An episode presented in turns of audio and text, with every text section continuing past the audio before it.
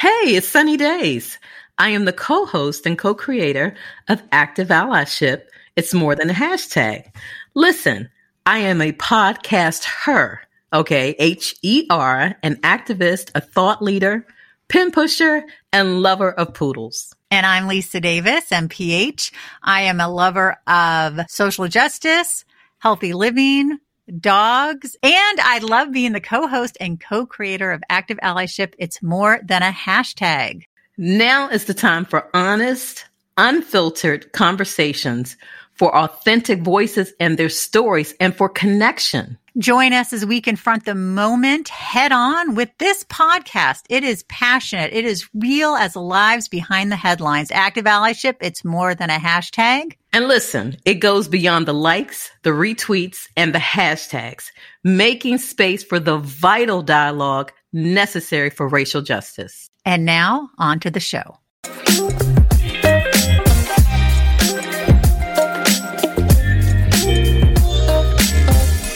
Hi, I'm Lisa Davis. So glad you're listening to Active Allyship. It's more than a hashtag. Today we're going to be talking about hope. And hope is more than just wishing. It takes action. We're going to be talking about this with the wonderful Douglas Abrams. He wrote a book with Jane Goodall, uh, the Book of Hope. Jane Goodall and Douglas Abrams with Gail Hudson, a survival guide for trying times. Douglas Abrams is a New York Times bestselling co-author of the Book of Joy, Lasting Happiness in a Changing World with His Holiness the Dalai Lama and Archbishop Desmond Tutu, the first book in the Global Icon series. Douglas is also the founder and president of Idea Architects, a literary agency and media development company helping visionaries to create a wiser, healthier, and more just world. Douglas, welcome to Active Allyship. It's more than a hashtag. It's so great to be with you. It is so nice to have you on. So one of the reasons that Sunny, who couldn't be here today, unfortunately, um, we created this show because we still have hope that we can have a better world and a world without racism. And, and it's hard and it's challenging, but we do the work. And one of the things that I took away from the book is the work and the action that goes into hope. And mm-hmm. you asked Jane about her definition of hope. It had to do with being prepared to work hard. Hope can sound kind of passive to people. You know, let's hope for the best. And um, and so, what was fascinating working with Jane is realizing that hope is something that is requires action. It's actually real hope requires you to get your hands dirty and get into the, the fray and to make a difference in your own life or in the world. Um, and I think what you're doing with the with the radio program, I mean, is an example of that. Um, and hope. I mean, there are so many fascinating things, you know, to to learn about hope. One, that hope is a social gift. It's something we give to one another. Um, that was really fascinating to to realize that you know nobody gets there by themselves, um, and ultimately um, hope has these these fundamental components. It's a it requires goals. It requires pathways to reach those goals. It requires a sense of agency or confidence that we can get there, and it requires social support uh, because we don't get there by ourselves. But ultimately, realizing that hope is a survival trait that is you know kind of deep in our species, and without which we perish. That was just blew my mind. Yeah, it was so interesting when you were looking at talking about the indomitable nature of humans, but also the indomitable nature of animals. Mm-hmm. Well, I, I, think that you know, first of all, one of the things that Jane has helped us realize is there's uh, that the incredible interconnection of life. You know, there's no there's no animals without plants. There's no flora with you know fauna without flora. Um, and that you know, I asked Jane, you know, like, do animals have hope? and she said, "Well, think about your dog at the door waiting for you to come home." You know, that's a version of hope. You know, so animals do have hope. Animals do have this. You know, Jane helped us realize animals have emotions. They have they experience pain. They have personalities. Um, so those are that was some of Jane's pioneering research, but this is the first book where she looks at the most interesting, complicated animal on Earth called Homo sapiens, humans, um, and helps us to understand what is it in our nature that is hopeful um, and that we can how we can actually develop that hope in ourselves uh, and what's hopeful about the world that uh, that we face. Yeah, you know, in the book, you, you talk about four reasons for hope amazing human intellect, the resilience of nature, the power of young people, indomitable human spirit. So I know we don't have a lot of time, but I just took some quotes or things that move me out of each chapter. Wonderful. You asked Jane so many incredible questions. And one of my favorites is how do we evolve into a better, more compassionate, more peaceful creatures? And she said, we need a new universal moral code. Can you tell us a little bit about that?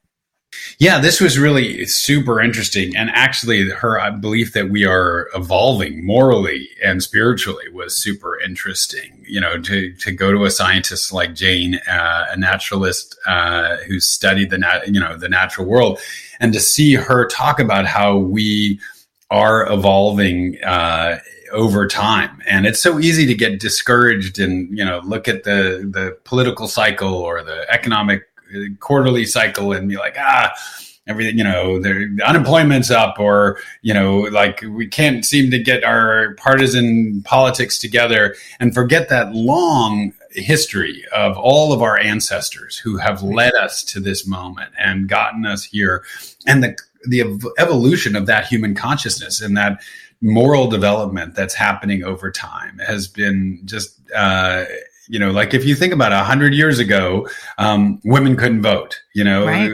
hundred years ago, I mean, you know, hundred uh, less than two hundred years ago, we thought that slavery was morally justifiable. You know, um, I mean, so like it's it's you know, as as I had the privilege of working with on um, the book of uh, the book of joy with the Dalai Lama and Desmond Tutu, and as Archbishop Tutu says, it takes us time to become human, and right. that is you know an important reminder that um, you know this moral code that we're striving for this ethos which is fundamentally nothing different than the world's religions and you know do unto others as you would have them do unto you um, is something that we are morally spiritually growing into yeah, I know. Sometimes I think this is like the worst time ever. My husband's super into history. He goes, No, hon, let me tell you something. It doesn't diminish the hell that we're in yeah. Let's talk about the resilience of nature. Jane said, uh, resilience of nature gives her hope. And I totally get that as a nature lover. People listen to the show know I live in a town that's a third conservation land. I'm in the woods and I'm outdoors as often mm. as possible.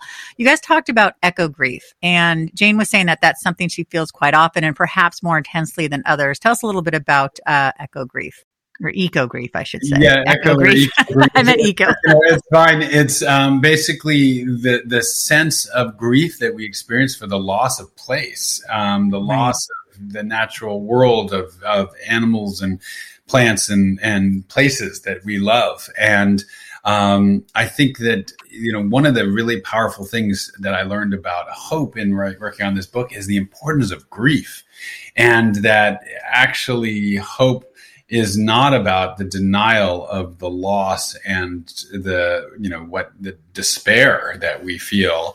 Um, it's about embracing that and going through that and recognizing that you know the depth of our grief is the depth of our love and that when we grieve together collectively we're able to then turn that grief into action and do something about it. And that that's uh, really powerful. I mean i think you know whatever your beliefs about the politics you know that you know that we need to be active in that election cycle you know that hopelessness that we're you know becomes self-fulfilling. Without hope there really is no hope as jane says. And so we need to both have the hope that that we can win the day and create a more just and uh, and uh, kind of united society, and then we need to work for it. We can't just leave it as you know. There are three things we do when we're facing the future. We either fantasize, you know, we either you know, which is totally ungrounded and unrealistic, or we dwell, which is where we worry about all the things that are happening and ruminate on them, but do nothing, or we hope. And hope is fundamentally about seeing goals finding pathways to get those go to those goals, finding a sense of agency and confidence that we can take those pathways and reach those goals, and then ultimately calling on the social support that helps us in those times of diversity and to realize those goals. Um, so it's a much more grounded, you know, it's like it's so easy to go from denial to despair. And whether you're waking up about the climate crisis or you're discouraged about the political realities, you can go from denying it all to be despairing about it all. But neither of those solves the problem. It's really only in the middle where hope lives that we're actually able to see the challenges that we face soberly and realistically and then do something about them. Yeah, I completely agree. The reason number three, the power of young people. And how did Jane start working with young people? I know we only have a few minutes left, but I, I sure. just love when she talks about how young people are filled with energy and how they're doing these things, and it's it's really yeah. inspiring yeah, I, yeah, I think that the young people recognize the challenges that we face. They're willing to make the sacrifice. They realize that it's their world that they're inheriting, um, and that they're not going to have a, a, habitable world if they don't uh, rise to the occasion. Um, Jane has been working in 68 countries to uh, work with young people. Um, and really, it's kind of like the Jane generation. And I think you see with Greta and you see with this next generation that they're willing to you know, wake us up. And we need to join our children and grandchildren hand in hand and recognize that we want to be the kind of ancestors and the kind of parents and grandparents that our children will will appreciate the, the changes that we've made and the difference that we made for them Absolutely. I brought up the indomitable human spirit earlier. That's reason number four. I love yeah. that you asked Jane her definition of spirit. And she says, my energy force and inner strength that comes from my sense that I am connected to the great spiritual power that I feel so strongly, especially when I'm in nature. I also thought this was interesting in this in this section. Uh, quote: "Disaster and danger can bring out the best in people." And she was yeah. talking about living through World War II. If you can, and we only have a few minutes left, and I, I really want you to come back. I have so much more, but I know I have to let you go. Tell us a little bit about this. Great. Um, well, I, I think that you know the the, the you, you know Jane lived through World War II, and you know she was talking about Winston Churchill, and you know we'll fight them in the streets, we'll fight them on the beaches and you know that spirit of uh, of strength uh, that is called forth in us in the face of adversity, um, whether it's illness or crisis. And you know we we have this false belief that life should be a kind of unending yoga class and everything should just be peaceful and fine. And actually, it's the challenges that sculpt our soul um, my dad, um, who died while we were working on this book, had this oh, beautiful sorry. thing that he, thank you, that he said, you know, when he had a brain injury a number of years ago, and we were saying, it's so, I'm so sorry you had this terrible experience. He said, no, no, it's all part of my curriculum.